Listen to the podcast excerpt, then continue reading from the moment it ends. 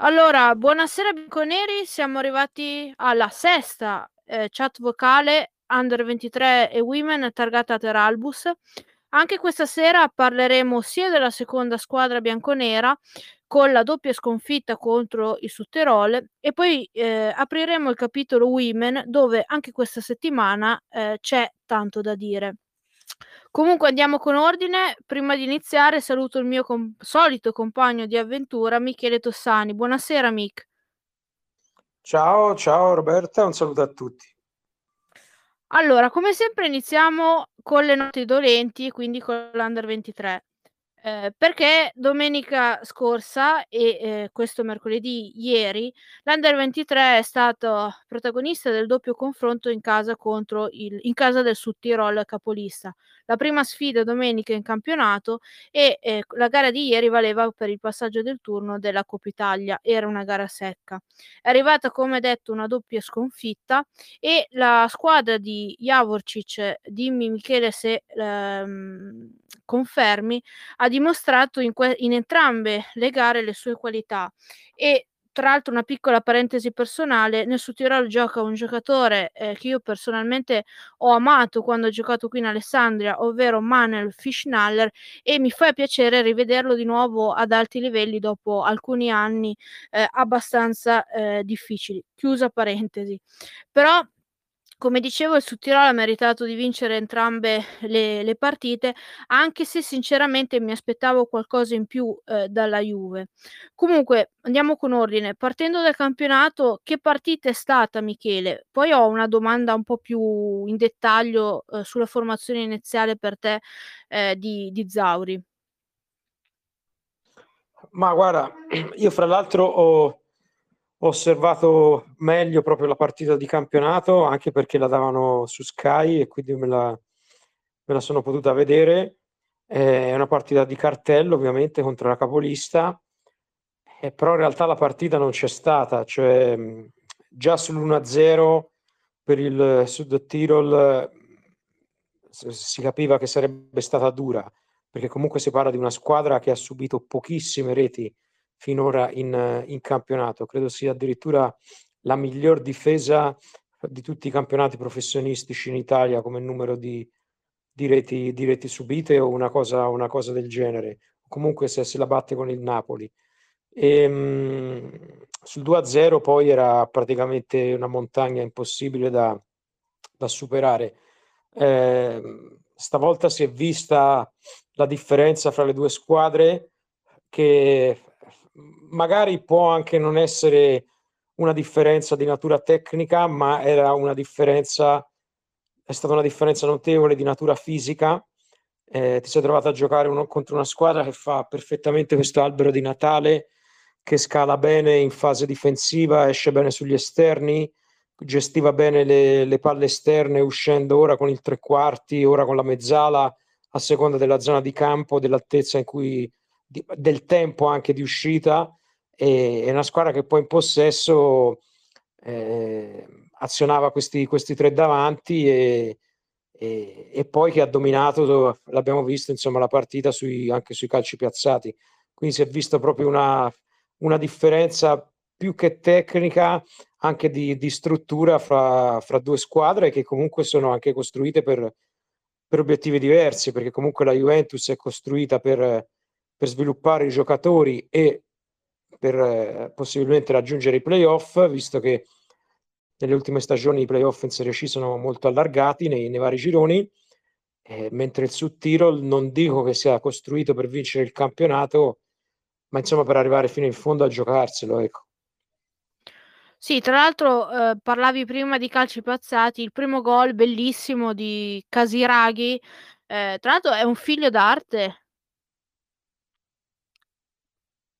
Che è il figlio di Casiraghi? Non, non, non so se è il figlio di... Boh, vabbè. Comunque ha fatto, ha fatto un, davvero un gran bel gol sul calcio di punizione. Tra l'altro, eh, dalla televisione forse era, sembrava più rigore. Eh, la palla comunque ha fatto. Forse è stato anche un po' colpevole il nostro portiere perché ha preso gol sul suo palo. Comunque è stato un bellissimo calcio di punizione. Comunque a parte tutto, la domanda che io ti volevo fare un po' più di natura, diciamo, tecnica. Ehm, nella formazione iniziale Zauri ha, mhmm, rinunciato al praticamente alla prima punta classica, ovvero Kudryk, che è quello che ha giocato le ultime partite da titolare, mettendo Sekulov in posizione più centrale e mettendo ehm, sia Sule che Ake, ehm, mi sembra sulle sui lati. Quindi 3 attaccanti veloci per cercare di partire, penso, più in verticale. Ehm, secondo te questa mossa di Zauri, ehm, ha avuto un effetto, mhmm, cioè magari in teoria poteva essere una una cosa giusta, ma in pratica, mhmm, il su Tirol praticamente, almeno nel primo tempo, non ha sofferto tantissimo la Juve.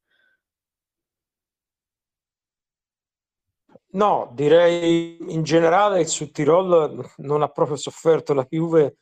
per tutti i 90 minuti, perché comunque anche quando rientravano sotto palla, rientravano con tutti e 10 gli uomini di movimento. Come dicevo prima, erano molto bravi a scalare sugli esterni o con il tre quarti o con, o con la mezzala e quindi hanno chiuso sia, sia la zona di rifinitura perché le due linee di difesa e centrocampo erano piuttosto strette, questo 4-3 sia con sia le, le, le, zone esterne. Io credo che la mossa, la mossa sia stata ehm, intelligente nel, nell'idea, perché comunque contro una squadra molto fisica si è cercato di non dare un punto di riferimento e cercare di puntare più sul palleggio e sulla tecnica dei, dei giocatori più talentosi della Juve. Quindi mh, non era possibile andare a sfidare, secondo me, sul piano fisico e sul Tirol. E, e quindi si è cercato di non dare punti di riferimento davanti, non accoppiare i giocatori e eh, cercare invece di, di, lavorare sul palleggio. Poi eh, purtroppo non, un conto è l'idea, un conto è il piano gara, un conto è poi come, come, si sviluppa la partita che dipende anche dalla forza degli avversari. Però di per sé non, non mi, è sembra, cioè, mi è sembrata una mossa sorprendente ma non così incomprensibile come, come si può immaginare. Ecco, aveva una sua logicità e, e quindi insomma quando si va con la logica secondo me non si sbaglia mai, anche se il campo dice qualcos'altro, quando uno fa qualcosa di logico, comunque prepara un piano gara razionale, anche se poi eh, il piano gara non, non dà gli effetti desiderati, non si può imputare nulla all'allenatore. Invece nella partita di Coppa Italia eh, ab- abbiamo visto qualche cambio e il bicchiere, diciamo, eh, mezzo vuoto è stata la, un'altra sconfitta Ehm, e quindi le l'eliminazione di Coppa Italia dove ricordiamo la Juve era detentrice del titolo perché l'anno scorso non si era, ehm, disputata e 2 anni prima, ehm, i bianconeri erano riusciti a vincere, ehm, la finale. Tra l'altro l'unico trofeo della breve storia dell'Under 23. Mentre l'altro diciamo l'altra metà del bicchiere, quella piena, è rappresentata dal ritorno in campo, ma soprattutto dal ritorno al gol di Hans Nicolussi Caviglia. Ecco, questo giocatore è uno eh, di quelli su cui se ne si parla tanto, ehm, anche in ottica prima squadra, soprattutto perché è un CPT. Eh, secondo te quanto può dare in under 23 se poi rimarrà fino alla fine della stagione e essere utile in questa squadra? Ma guarda, ne parlavamo anche oggi in chat. Secondo me è un giocatore che mm, può dare una grossa mano all'Under 23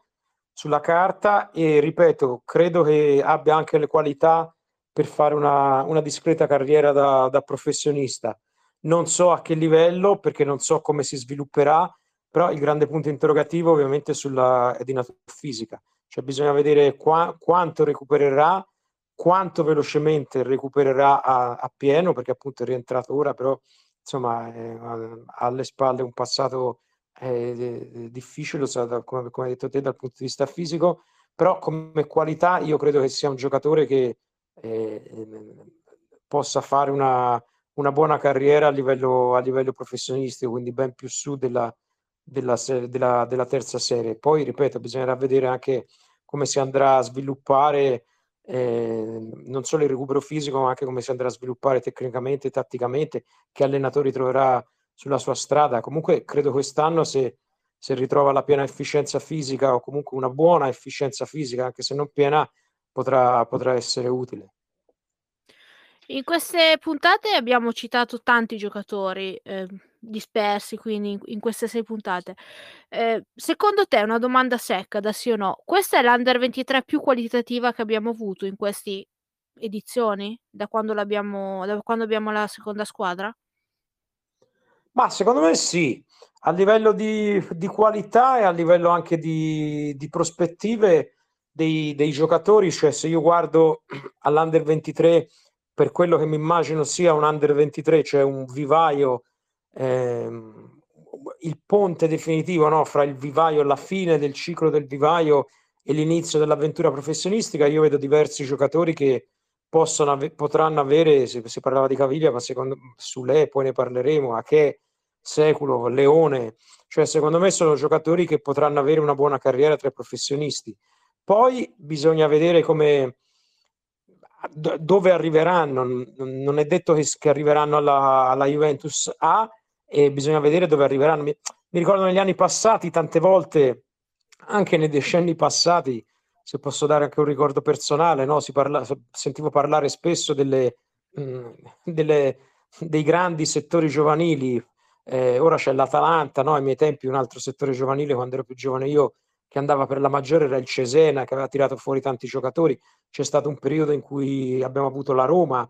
e a volte però, ehm, si confonde il campione con il numero. Cioè un settore giovanile, secondo me, che tira fuori un fuoriclasse alla Totti, non è meglio di un settore giovanile che tira fuori, ehm, 10 o 15 giocatori che poi vanno a fare una buona carriera fra A e B. Cioè secondo me bisogna guardare su non solo sulla qualità del singolo, ma anche sulla quantità.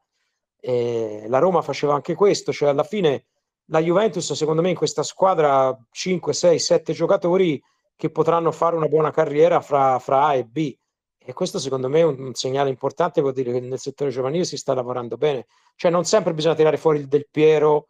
della situazione,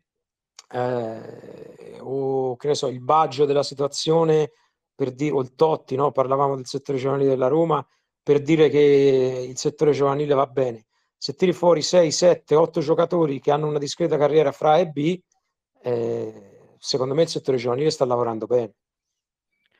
Tra l'altro poi, ehm, collegandomi, ehm, abbiamo anche un Under 19 che sta ottenendo degli ottimi risultati, sia in campionato, ehm, forse un po' meno in quest'ultimo periodo, ma soprattutto in Champions League dove, ehm, come la prima squadra, ehm, si è già guadagnato il ticket, il pass, ehm, del passaggio del turno dei dei gironi battendo 4-2 a a Vinovo lo Zenit. Quindi questo anche in prospettiva, in ottica Under 23, ehm, è un altro serbatoio molto importante dove prossimi nei prossimi anni, ehm, la seconda squadra bianconera potrà attingere. E, ehm,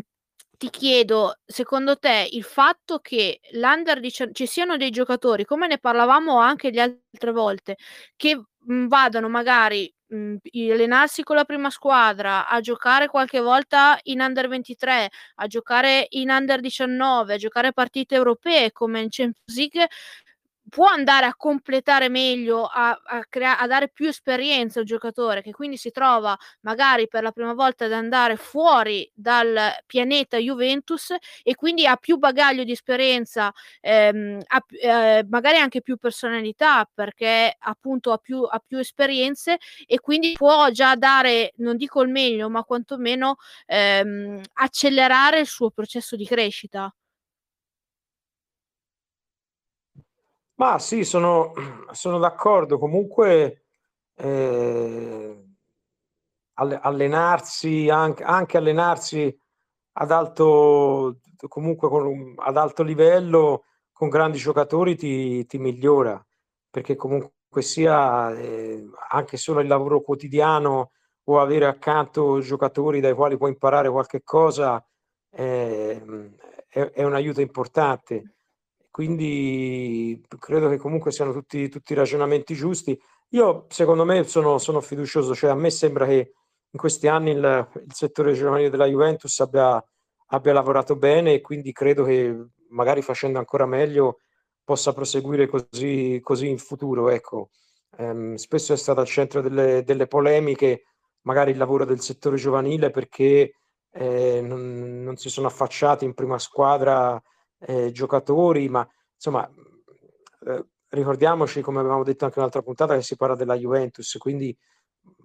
ma questo si può estendere anche ad altre squadre, insomma, quando vai vesti delle maglie importanti è difficile comunque anche uscire dal, dal settore giovanile ed essere immediatamente pronto o essere pronto per quel livello lì dove fra l'altro ti viene richiesto subito di vincere. Ripeto, secondo me il, il lavoro del settore giovanile va tarato mm, con piani quinquennali, ecco se mi si passa questo termine che deriva da altri, insomma, da, da altri periodi, da altre, da altre epoche, però eh, guardando tra 4, 5, 6 anni dove saranno questi giocatori. A quel punto potrei fare un, una valutazione di quello che è stato fatto.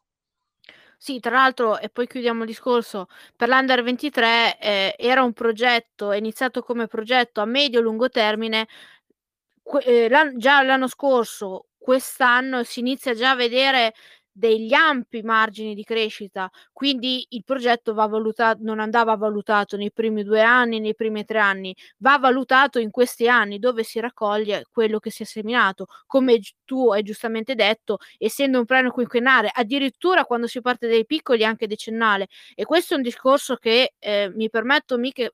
può essere anche molto parallelo con il calcio femminile. Io mi ricordo che nel 2017, eh, prima dell'introduzione, diciamo, de- dell'arrivo della Juventus, quando ci sono stati gli europei, eh, una commentatrice che ancora oggi eh, commenta il calcio femminile diceva Oggi abbiamo delle ragazzine perché giocavano nel settore ju- eh, giovanile della Juve, ehm, della, della, Fiorentina, eh, dell'Inter, eh, della, delle altre squadre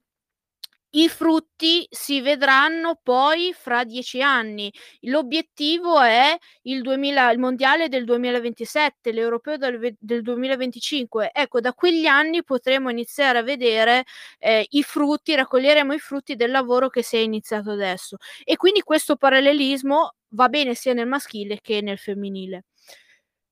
Sì, io sono, sono d'accordo e poi una cosa che dicevamo anche l'altra volta, secondo me importante, che è stata data continuità tecnica, perché c'è lo stesso allenatore eh, nelle, nelle ultime due stagioni. Quindi questo secondo me è un elemento, un elemento importante. Ora, io non, non, so quali sono le prospettive, quali sono le idee del tecnico e della società, però riuscire a individuare un allenatore che magari eh, non transiti per l'Under 23, ma ci rimanga per 3-4 anni portando avanti i giocatori appunto per 3-4 stagioni è importante piuttosto che magari cambiarlo tutti gli anni. Si vede comunque, quest'anno eh, si sì, vede sì. che c'è una... Comunque, ehm, l'abbiamo accennato un po' prima, Mick, l'hai fatto tu, eh, la notizia però delle, delle, ultime ore è questa convocazione, eh, forse un po' a sorpresa, forse no, visto le prese- prestazioni, eh, del nostro Sule nella nazionale eh, maggiore argentina. Quindi un giocatore che eh, dalle under 23 si andrà a fare questo diciamo, ritiro, questa convocazione, eh, andando a allenarsi con Messi, Dybala, con tutti gli altri giocatori argentini. Eh, io personalmente sono contenta per lui e penso sia una grandissima dose, eh, dia una grandissima dose di fiducia al giocatore. Mi porto già un po' più avanti, poi ti lascio la parola. A questo punto viene secondo me naturale chiedersi quando arriverà poi il passo successivo, ovvero la con- convocazione in prima squadra e l'esordio in prima squadra. Tra l'altro, e, e concludo, eh, Romeo Gressi proprio pochi minuti fa ha fatto un tweet dicendo che eh, il suo biennio eh, a dicembre sarà completato quindi da gennaio potrà essere iscritto nella lista B di Champions. Quindi eventualmente potrebbe essere ehm, non dico un'arma perché comunque abbiamo già detto che bisogna andarci piano con i ragazzi dell'Under 23 però magari ci potrebbe essere eh, occasione di vederlo in campo negli ottavi in caso di bisogno. Certo, meglio lui di eh, Olivieri, con tutto il rispetto per il giocatore attualmente del Lecce. Eh, tu cosa ne pensi, Mick, di, di questa convocazione di, di Sule? Beh, io poi, come si sa, sono sostenitore del Lecce e quindi soprassiedo su... non faccio commenti diciamo, sull'inizio di stagione di Olivieri perché sennò potrei rimanere qui una mezz'ora. Eh, guarda, senti, la convocazione di Sule è stata una sorpresa ovviamente innanzitutto in Argentina, perché c'è stata questa convocatoria monstre di, di Scaloni, eh, leggevo anche sulla Nation e sul, sul diario Le eh, che insomma hanno fatto ovviamente dei grandi servizi, non è stata l'unica a sorpresa perché ricordiamo che è stato convocato anche Federico Gomez Gert che è un portiere del 2004 del Tigre, è stato convocato anche lui, quindi diciamo queste due sulle Egert sono state le, le convocazioni un po', un po', a sorpresa. Bene per il ragazzo, perché come hai detto tu eh, va a fare un, un raduno, intanto andare a fare un raduno con la nazionale è sempre, sempre importante, poi va, si trova con fior fior di giocatori come Messi, Di Maria, Lo Celso, eh, insomma tutti quelli che insomma trovate la lista, su, la lista su internet, Paredes, e quindi non potrà che, che farli bene sia dal punto di vista dell'autostima, ma anche soprattutto dal punto di vista, punto di vista tecnico. Certo questo, secondo me, non che Scaloni l'abbia fatto per questo motivo ovviamente, ma è un messaggio anche alla società. No, la società sicuramente lo saprà di già, ma insomma, qui c'è un talento per le mani. Eh, potenzialmente c'è un giocatore che potenzialmente potrebbe servire alla ecco, al di là dei discorsi che facevamo prima o che facevamo l'altra volta, c'è un giocatore che potenzialmente, se non oggi, domani, potrebbe essere utile per la prima squadra. E quindi cur- il messaggio, secondo me, sottinteso è quello di, di curarlo bene, eh, magari di gestirlo con qualche prestito, magari con qualche prestito eh, fra Serie B e Serie A, ma meglio Serie A, eh, la, ovviamente dico l'anno prossimo, comunque negli anni, negli anni a venire, perché sulla carta c'è un giocatore che appunto potrebbe davvero interessare la, la prima squadra e comunque si vede quando la squadra gioca che lui in questo momento è un giocatore dell'Under 23, ma eh, insomma si vede che è una spanna sopra quegli altri tecnicamente.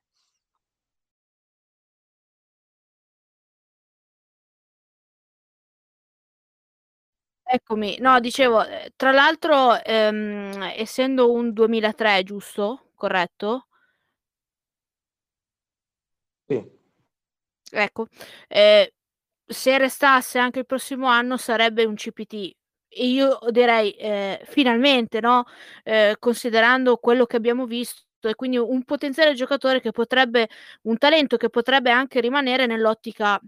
della della prima squadra e, ehm, visto che è anche un cavallo di battaglia, ehm, di cui io sono molto d'accordo di di Antonio, ehm, Corsa, ovvero quello di, ehm, crearsi dei CPT che possono restare nella rosa dei dei 25, ehm, potrebbe essere davvero uno di quegli elementi su cui, ehm, puntare, ehm, in un futuro, ehm, senza andare magari a spendere soldi per, mhmm giocatori né carne né pesce, quando magari uno ce lo stiamo davvero crescendo crescendo in casa. Quindi speriamo davvero e almeno personalmente faccio tanto in bocca al lupo a Mattias che possa, ehm, godersi questa convocazione in Argentina e ritorni a Torino ancora più forte e ancora più decisivo. Io spero che a gennaio comunque rimanga, ehm, alla Juve e che gli sia magari data la possibilità, ehm, in campionato, ehm, di di esordire e di giocare qualche minuto. Anche perché questi giocatori se non si lanciano, ehm, non si potrà mai vedere, ehm, fino a che punto possano essere non decisivi, ma comunque possono starci in squadre anche come l come la Juve, no, lo si fa dappertutto, è ora che anche lo si faccia, ehm, alla Juve, cercando ovviamente di bruciarli perché poi c'è ehm, di non bruciarli perché poi c'è anche l'altro lato della medaglia. Sì, sì, no, sono sono d'accordo. Ora quest'anno lo terrei comunque fino fino a fine stagione con l'Under 23, comincerei a fargli fare un po' di prestiti da, dall'estate prossima. L'esordio già quest'anno con la prima squadra non lo so perché poi vediamo anche la situazione in cui si trova attualmente la prima squadra della Juve, quindi ci vogliono anche le condizioni, magari eh, a fine campionato potrebbero esserci, però anche lì bisognerà, bisognerà vedere con una Juve in lotta per, come tutti riteniamo accadrà, per obiettivi, alla, alla, non so quanto spazio potrà, potrà esserci, però ecco, sicuramente, io sicuramente lo terrei con, la, mh, con l'Under 23 o comunque giro Under 23 prima squadra fino a giugno. E poi l'estate prossima, insieme al ragazzo, pianificherei un, un prestito importante, perché no, magari già in Serie A. Ok, eh, quindi direi che abbiamo esaurito la pagina con, con la convocazione di Sule con la, mm, la pagina dell'Under 23 e quindi apriamo quella delle women, la seconda parte della, del nostro, eh, della nostra chat vocale. Allora, eh, arriviamo da un turno di campionato, Michele, eh, che eh, ci ha detto tanto e secondo me anche tantissimo perché ci ha dato le risposte alle domande che ci, che ci facevamo giovedì scorso. Intanto eh, per tornare alla nostra partita, quindi alla trasferta con l'Inter, abbiamo visto una squadra, quella di Rita Guarino, che eh, forse eh, per larghi tratti della gara è andata anche oltre le proprie possibilità e ha messo eh, tanto in difficoltà la Juve anche per demeriti del bianconere perché come anche eh, e sono totalmente d'accordo ha poi dichiarato Montemurro, forse dal punto di vista tecnico e mh, anche forse anche tattico, aggiungerei, questa partita con l'Inter è forse è stata la peggiore partita eh, ufficiale giocata da una, dalla, dalla Juve di Montemurro eh, dall'inizio della stagione. Una Juve che ha sofferto tanto e che se l'è cavata con eh, due colpi di genio, ovvero eh, un bellissimo gol sull'asse Girelli Bonansea con la testa eh, con il colpo di testa della numero 11 e poi dopo il pareggio dell'Inter un ennesimo assist di cui ho perso il conto di eh, Lisa Boattin dalla tre quarti campo, una, eh, la sua, adesso la chiamiamo la sua mattonella, no? Eh, perché ormai è, è diventato facile per lei fare assist da lì e il colpo di testa nuovamente di Andrea Staskova che era entrata da pochi minuti che dopo aver deciso la partita contro la Roma a Roma ha deciso anche questo eh, match contro eh, l'Inter. Quindi ehm, tre punti preziosissimi che permettono alla Juve di andare eh, di restare a punteggio pieno e di andare in testa solitaria eh, approfittando della caduta del Sassuolo che ehm, appunto ha perso eh, a Roma. E quindi questo lancia le bianconere, eh, almeno fino al, allo scontro diretto, eh, probabilmente contro le nero-verdi in eh, solitaria. Eh, poi abbiamo visto anche la partita di Firenze, eh, Fiorentina-Milan, che secondo me è stata la peggiore dal punto di vista tecnico, almeno delle, delle, tre, delle tre, gare, eh, in cui il Milan ha avuto la meglio, ma eh, la Fiorentina proprio ha peccato negli ultimi 25 metri, davvero dalla sensazione di essere una squadra incompleta, in considerando che era eh, solo tre anni fa, due anni fa, una squadra che contendeva lo scudetto la Juve, ehm, la sua parabola di certo non conforta tanto eh, i, i, suoi tifosi almeno. Ehm, sulla, tornando sulla partita dell'Inter, ehm, a me ha fatto un po' spaventare la prestazione di Cecilia Salvai. Eh, non so se sia stata la stanchezza, se sia stata una giornata storta, una combinazione delle due, eh, ma anche nell'ultimo periodo non, eh, non ha offerto prestazioni da, eh, da Salvai, quella che conosciamo. Quindi questo anche in ottica partite future, ehm, considerando le, le gare che ci aspettano, soprattutto in questo mese di novembre in Champions League, ovvero la doppia sfida col Wolfsburg, ehm, un piccolissimo campanello d'allarme, Anzi, anche se dietro comunque c'è una giocatrice come Martina Lenzini che ormai a detta di tutte è una titolare ehm, del, del, pacchetto arretrato è allo stesso livello di, di Gama e di Salvai perché eh, sia Sembrant sia Gama sia la stessa Salvai sia Montemurro sia tutte anche le altre compagne ormai le hanno dato in qualunque modo oh, grandissimi attestati di stima e hanno confermato la, la sua crescita eh, dopo il periodo eh, di, di prestito con il Sassuolo ma più che altro, più che le parole, sono le sue prestazioni. Ehm, comunque poi, eh, secondo me, ehm, questa partita ha anche acceso un, almeno me, in me un, una piccola domanda, vedendo le prestazioni soprattutto di Girelli e di Staskova. Ehm, Girelli non è in un periodo, uhm, bellissimo, fatica a fare gol, ehm, fatica a essere la Cristiano Girelli che ci ha abituato lo scorso anno. Forse anche un po' per come gioca Montemurro, per quello che chiede, ehm, a Cristiana, ma forse il momento di lanciare ancora di più Andrea Stascova potrebbe essere arrivato. Ehm, tu Michi Mick, ehm, come hai visto questa partita con l'Inter, quindi di tutto questo discorso che ho fatto e anche in in veste, ehm, del futuro, uhm, cosa ne pensi di mhmm, di questo cambio Girelli-Stascova per almeno la seconda parte della stagione? Secondo te Girelli rimane ancora titolare al 100% oppure magari ad un certo punto, ehm, Montemurro potrebbe puntare decisamente più su Andrea? Ma guarda, per quanto riguarda la partita, ehm, do anche dei dei grossi meriti a all'Inter, perché comunque mi sembra che sia un progetto tecnico che è più avanti di quello che ci si aspettava, ehm, a inizio a inizio stagione. Perché comunque si parla di di una squadra che è lì a un punto dal quarto posto, ehm sì, ci si poteva aspettare, ma insomma fi fino fino a un certo punto, quindi secondo me è stata brava anche la squadra di Guarino a mettere a mettere in difficoltà la Juventus al netto appunto della della prestazione complessiva delle delle bianconere. Ehm, per quanto riguarda il ruolo del la questione dell'attaccante,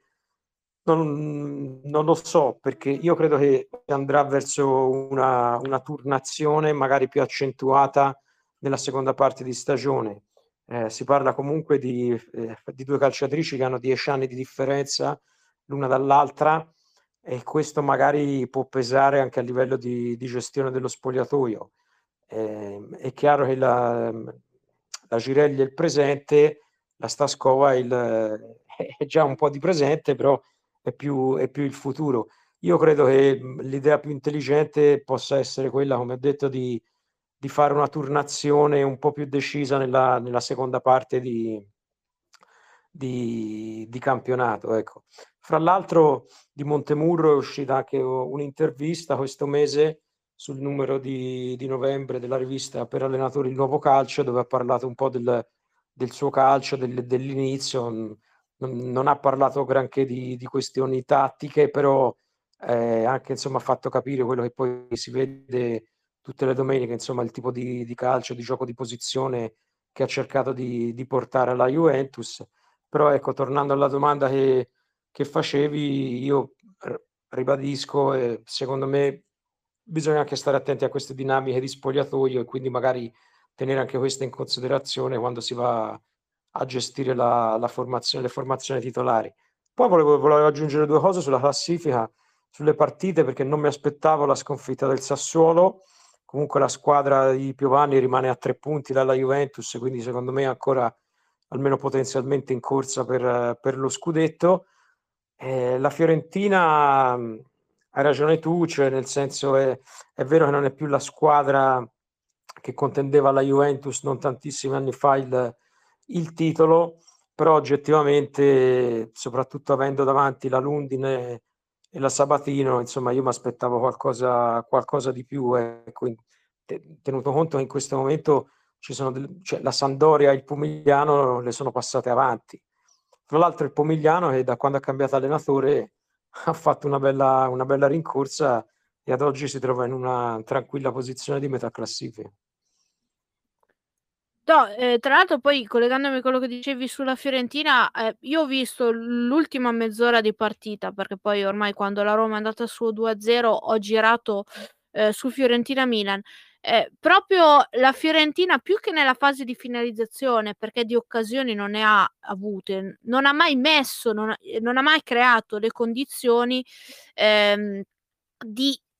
per dare a Sabatino e al mhmm, a Lundin la possibilità di calciare verso la porta. Quindi proprio manca questo tassello. Fino più o meno ai 30 metri, 40 metri non è neanche una una squadra da da buttare, mentre proprio, ehm, l'ultimo passaggio, eh, la, la, verticol- la, verticalizzazione, il velocizzare l'azione che è proprio mancata alla Fiorentina per mettere difficoltà un Milan che eh, tra l'altro ricordiamo eh, aveva le sue belle gatte da pelare perché ha lasciato a casa Bocchete, eh, Gi- Giacinti è partita dalla panchina e i motivi non si conoscono, è solo mh, mm, la società ha solo detto perché si sono messi d'accordo eh, lo staff e, ehm, e, la società, non si sa cosa possa essere successo. Eh, quindi anche il Milan non è che sta vivendo un bellissimo mh, mhmm, periodo n- nello spogliatoio. Eh, invece, per quanto riguarda Roma Sassuolo, il primo tempo che ho visto, ho visto una Roma molto più solida, eh, che ha trovato il vantaggio. Eh, anche è, riuscito a gestirlo con, con personalità, mentre Sassuolo dopo eh, un inizio buono eh, poi ha fatto, ha, dopo il gol praticamente si è, si è spenta. E mh, mhmm, anche a me ha sorpreso molto, pensavo che facessero più una gara come quella col Milan, quindi un, una gara più di personalità. Eh, ci sta una giornata no, per carità, eh, però considerando il passo della Juve, comunque essere già essere tre punti sotto la Juve diventa già eh, uno, un, un, bello scoglio, no? Eh, perché mh, mhmm, vedremo poi nello scontro diretto in casa tra, con il Sassuolo tra due eh, turni, quando appunto ci sarà Sassuolo-Juve, ecco, in quel caso se eh, la Juve vincesse lo scontro diretto, a quel punto ci sarebbe una squadra in fuga probabilmente e almeno tre squadre, se non quattro, a contendersi il, il secondo posto in classifica. Quindi si rischia già a girone di andata di arrivare quasi con eh, la vincitrice dello scudetto. Però considerando che la Juve eh, viene da 31 vittorie consecutive in campionato, eh, un numero, non sto neanche citarlo, ovviamente record, eh, statisticamente prima o poi, l'hanno detto anche le ragazze, arriverà il pareggio e eh, la sconfitta. Pensavo arrivasse già contro l'Inter, visto come stava andando la partita, però davvero queste ragazze eh, io non so, a me sorprende, l'ho già detto più volte, eh, la loro eh, capacità di tirarsi sempre fuori anche nelle situazioni peggiori. Eh, il non arrendersi mai davanti magari a partite in cui si è in giornate no, trovano sempre la via, la, la, giocata per risolvere la partita. Onestamente non mi ricordo tante squadre eh, che possono aver dominato così ehm, in questo modo anche mettendo in proporzione la qualità che ci sono nelle altre squadre. Eh, io l'ho definita l'anno scorso una squadra speciale che si eh, rivolta, si ribella alla, alla, alla, possibilità di non vincere le partite e questo, diciamo, ehm, questo atteggiamento si vede un po' in Champions e secondo me un po' l'aiuta anche eh, la Juve e sarà prezioso magari eh, nel corso del, dei prossimi anni quando eh, si spera si aumenterà anche la qualità della squadra e si andrà a cercare obiettivi sempre più importanti.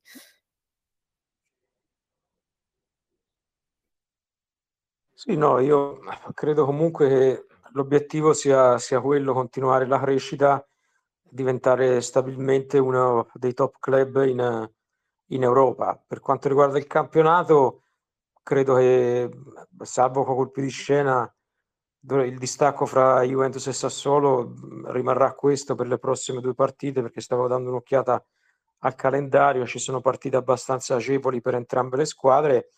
Poi però fra due partite ci sarà appunto lo scontro diretto il, il 4 dicembre e la settimana dopo Juventus-Milan. Quindi ecco, secondo me a quel punto si potrà tirare una, una prima linea importante su ehm, la Juventus e le, le eventuali competitor, ecco, diciamo così. Invece facendo un po' un excursus anche nella zona salvezza, eh, perché almeno un po' sorpresa, ne parlavamo io e te l'altro giorno, eh, ma eh, ormai ci s- sembra che ci siano due squadre, eh, tra parentesi ricordo che quest'anno andranno giù le ultime tre, quindi la decima, l'undicesima e la dodicesima, perché il prossimo anno, il primo anno del campionato professionistico sarà a 10 squadre. Eh, il Verona penultimo e la Lazio eh, ultima, la Lazio ha zero punti, il Verona ha un solo punto. Eh, sembrano un po' le squadre, eh, dicevamo l'altra volta, amiche, un po' spacciate anche per l'andamento delle partite che stanno giocando. Mentre c'è un gruppo, diciamo, con Napoli, Empoli, eh, che sono rispettivamente a 4, 7 eh, punti, potrebbe anche rientrarci a sorpresa magari una squadra eh, Mhmm, che citavamo prima come il Pomigliano, una Fiorentina o Sampdoria se dovesse beccare una striscia di risultati non positivi, ma comunque, mhmm, potrebbe essere una lotta tra Empoli e Napoli, come si sta prospettando, per l'ultimo posto per per retrocedere. Ehm, forse è un po' presto, uhm, per avere le le squadre retrocesse, almeno noi ci parlando ci aspettavamo che ehm, un quadro un po' più delineato, ripetiamo, vedendo più che i punti l'andamento delle altre partite, ehm, delle partite si avesse più avanti, almeno per quanto riguarda due squadre su tre. Sì, no, infatti eh, lo, lo, lo, lo, dicevamo, cioè è un po' intanto secondo, capisco la riduzione, quindi sappiamo tutto, insomma, a 10 squadre, però effettivamente tre retrocessioni sono tante e in questo momento sì, le, le ultime due della classifica sono, sono un po' staccate, anche a livello, come hai detto tu, a livello di prestazioni, a livello di proprio anche gol fatti gol, e gol subiti. Per quanto riguarda la... vedremo se riusciranno a, a rientrare però avranno bisogno di, di, fare un filotto di due, tre, quattro risultati utili consecutivi. Eh, più che altro, secondo me, dovranno provare a rimanere agganciate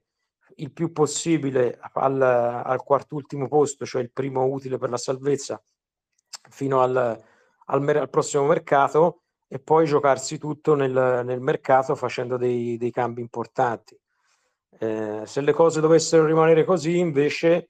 eh, come hai detto tu, l'ultimo, l'ultimo, posto credo se lo giocheranno Empoli e Napoli. La Fiorentina, al, al netto di tutti i difetti che abbiamo detto prima, non, non la voglio immaginare a lottare per, per, non retrocedere. Il Pomigliano non lo so, è un po' un'incognita perché è una squadra che mh, non, non, ha grandissime individualità, che sulla carta doveva stare dietro la Fiorentina e più vicino all'Empoli e al Napoli, però che per ora ha svoltato bene con, con il cambio di allenatore Vedremo se, se, questo trend continuerà o se verrà risucchiato. La Sandoria credo potrà fare un, sia per la squadra che ha, sia per l'allenatore che ha, credo potrà fare un tranquillo campionato di, di centro classifica e non abbia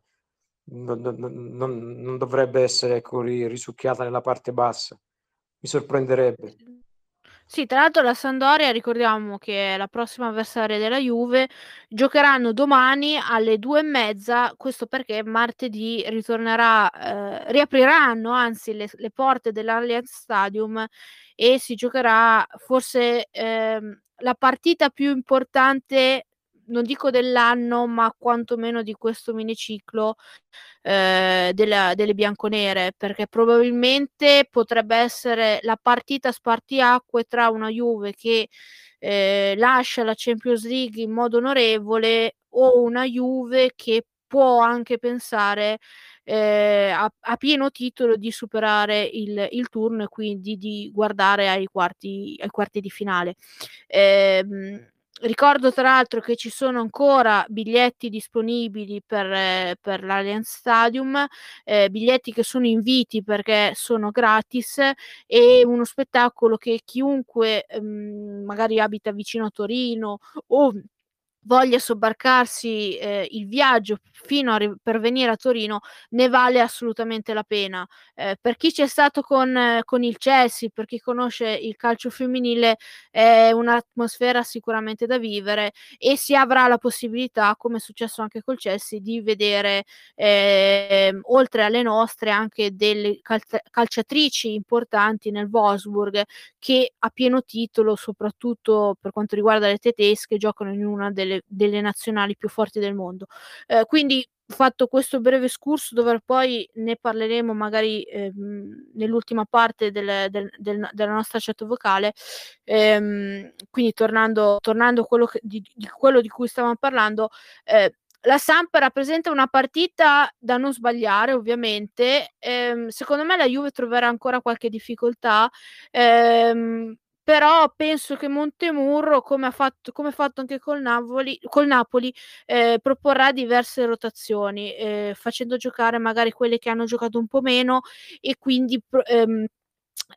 cercando di eh, regalare minuti a chi ha giocato meno e di risparmiare minuti invece a chi ha giocato di più. Penso, spero personalmente che eh,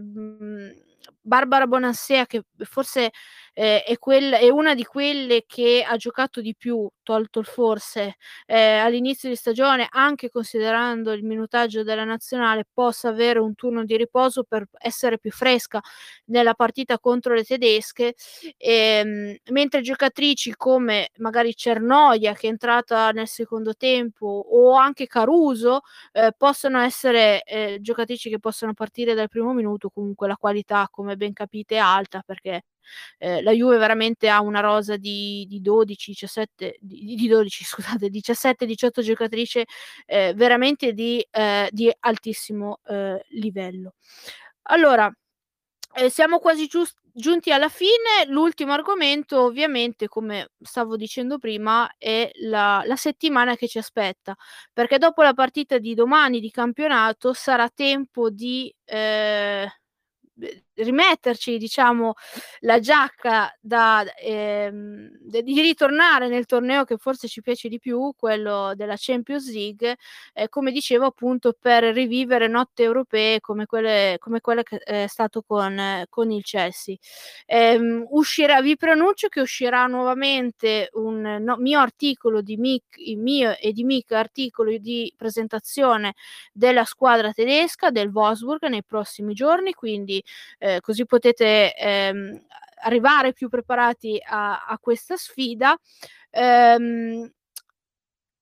tu mica hai già visto, intravisto qualcosa del, del Wolfsburg? Eh, dimmi solo, qualche, se, se, se, mi rispondi di sì, eh, quali sono secondo te le armi della Juve per a questa squadra?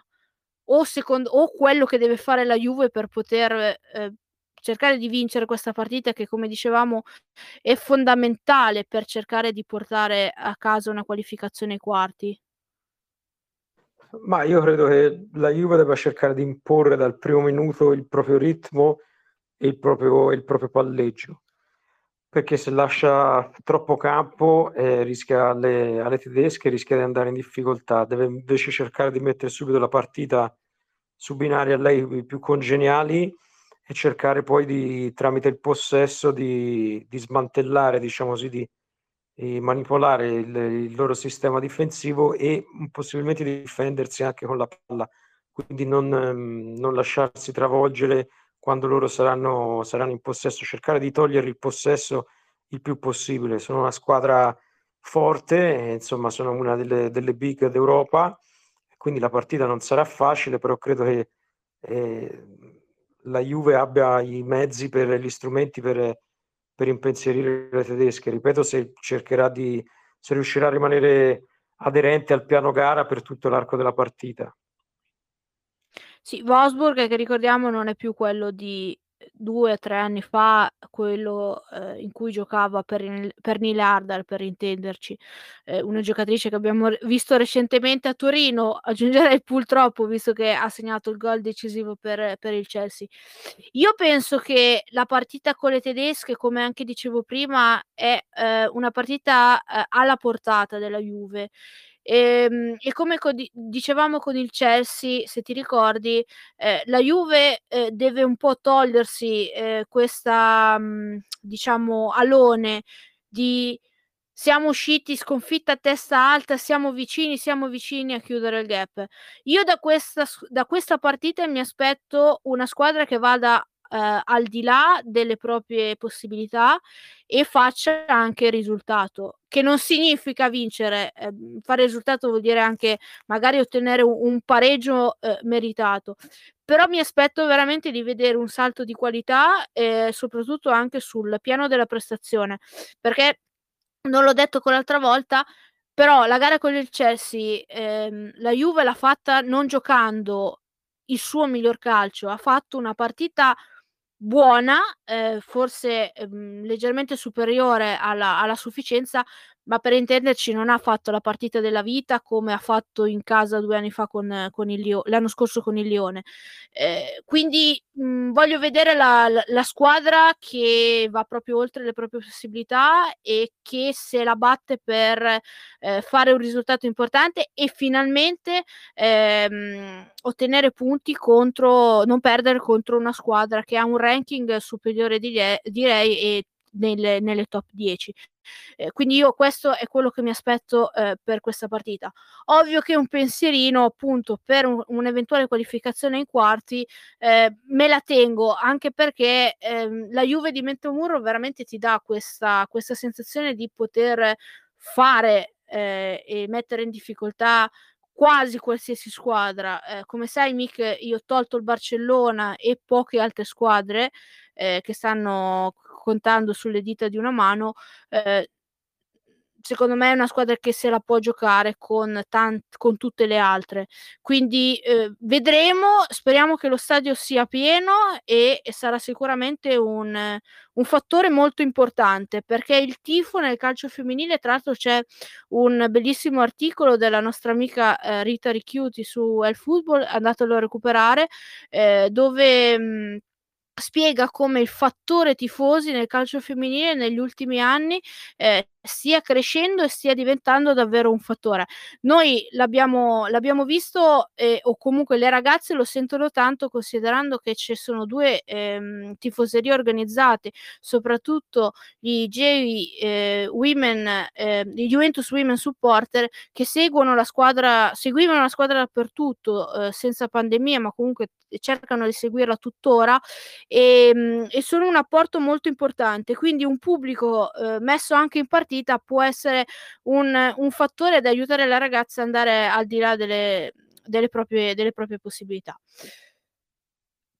Okay, ehm, siamo quasi vicino all'ora di di trasmissione. Ehm, come dicevamo è stata una puntata ricca, avevamo tanti argomenti di cui di cui parlare. Ehm, anche interessante perché abbiamo accennato dei temi che magari, mhmm, andremo a riprendere e a dettagliare prossimi nelle prossime volte, nei prossimi appuntamenti, ehm, perché secondo me sono sono molto interessanti e ci sono anche, come dicevamo prima, dei punti di ehm, di parallelismo tra il femminile e il maschile. A me piacciono tanto perché dimostrano come, ehm, il calcio sia giocato dalle donne, sia giocato dagli uomini è lo st esattamente lo stesso, cambiano di certe dinamiche, ovviamente, perché sono 2 tipi di sport giocati in manie un tipo di sport giocato in 2 maniere diverse, ehm, sotto tanti punti di vista, però rimane lo stesso sport che si gioca sullo stesso campo, con le stesse porte, ehm, con gli stessi minuti, con gli stessi cambi, ehm, con il stesso numero di giocatori, con lo stesso numero di arbitri e posso andare, ehm, avanti all'infinito. Ehm, e quindi io vi vi saluto, saluto Mick, ehm, che ha ci ha accompagnato, le sue ehm, i suoi sempre puntuali, ehm, interventi, ehm, sia per quanto riguarda l'Under 23 e, ehm, e il calcio femminile. Quindi buonanotte Mick. Buonanotte, un saluto a tutti grazie.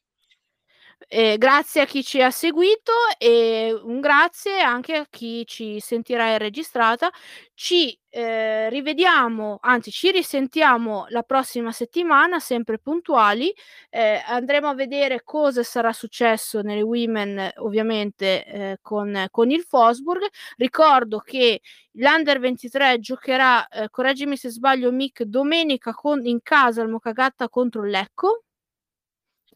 Sì, controllo subito comunque, mi pare di sì. Ehm, e poi, ehm, invece ci sarà il